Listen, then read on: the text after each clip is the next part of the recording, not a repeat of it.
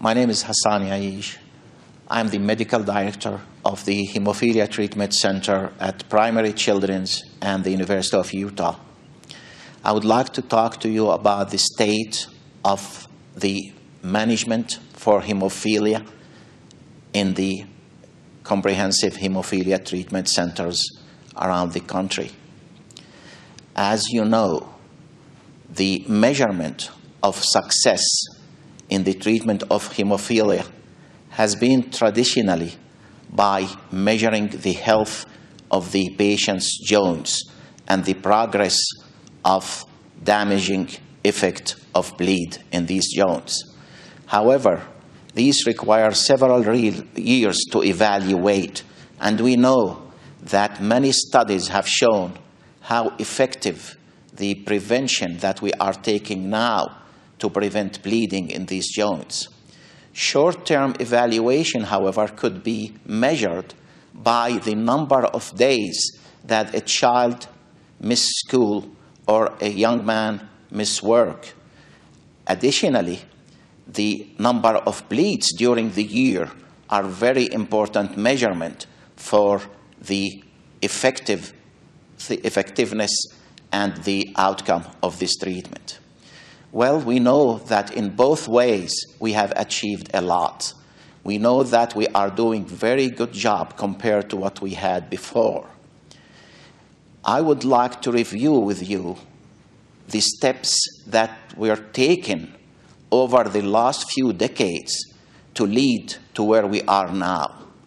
These steps were a combined effort for many parties. We look at the pharmaceutical companies, we look at the providers, the hemophilia associations, the parents who were willing to be trained and educated, the children who were accepting the fact that they have to have a central line and get infused several times a week. All this effort has led to where we are right now. If we look back before 1960, there were no treatment for hemophilia.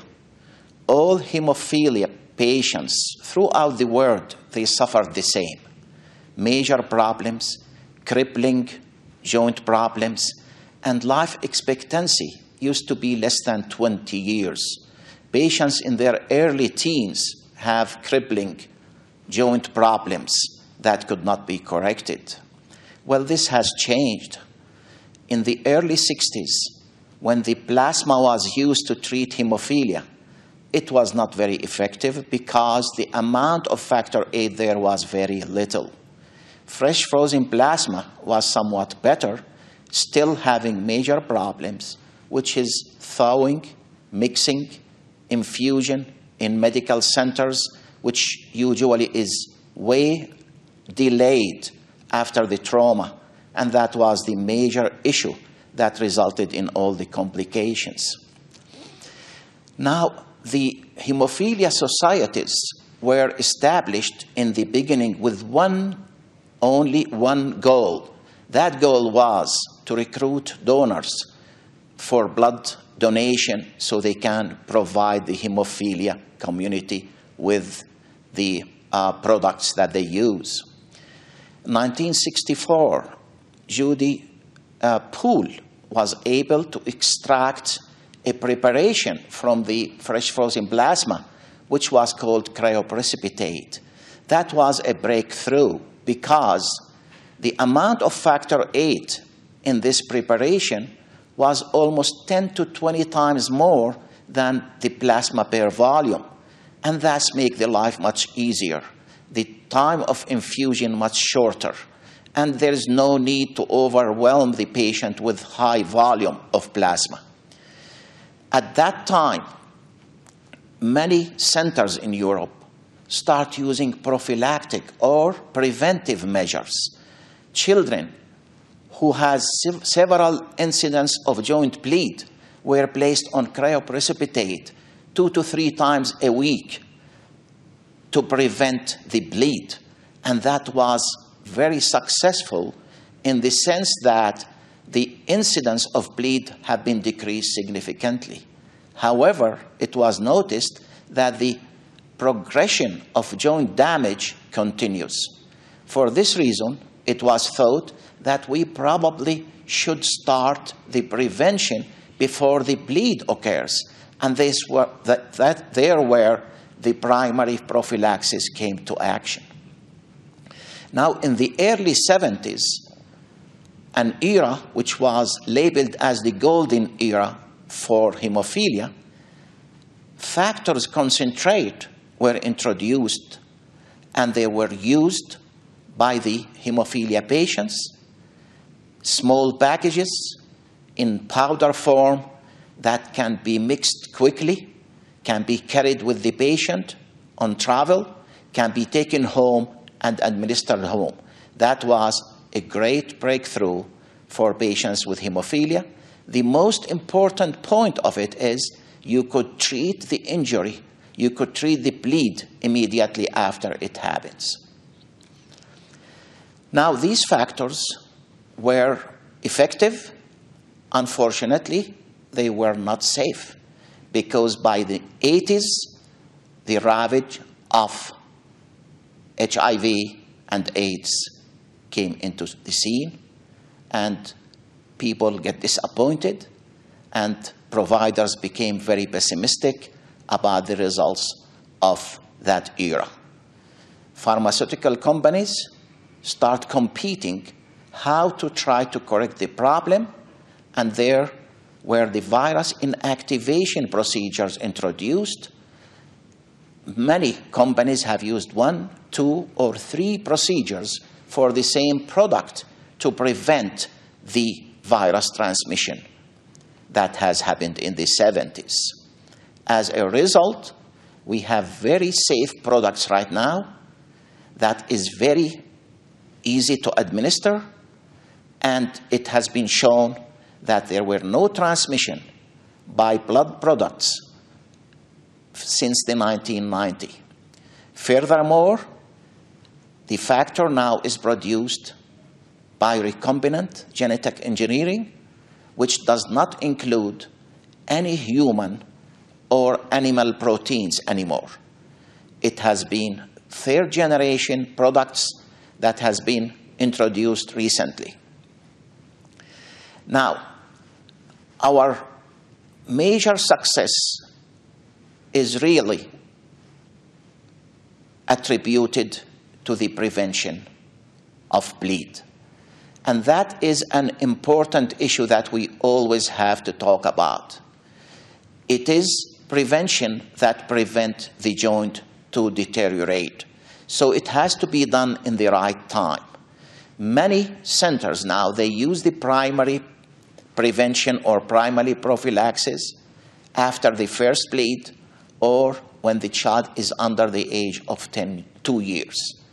And the most important thing here is to really try to be compliant and try to be consistent because most of the failures are the result of being non compliant. Well, why these children are not compliant sometimes? We know that about only 50% of patients with hemophilia in the United States are with severe hemophilia, as a matter of fact, are on prophylaxis. And about 24% of all severe hemophilia, they don't bleed because they have a milder phenotype of the condition. So, if we can concentrate on those patients who are on prophy to try to emphasize how important the compliance is, we should go and look back why they are not compliant. One issue is the cost. The factors are still very expensive, and we have to try to overcome the, the, the point of cost to be able to put everybody on that factor. Second is the safety many people are worried about safety. And now we have to emphasize that all factors are very safe, especially our third generation factors.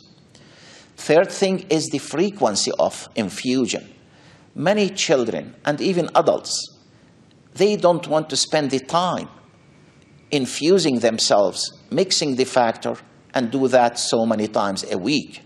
For this reason, there are now a study, which is phase two study going on, that is utilizing a recombinant factor that is pegylated with liposomes to make the factor half-life much longer.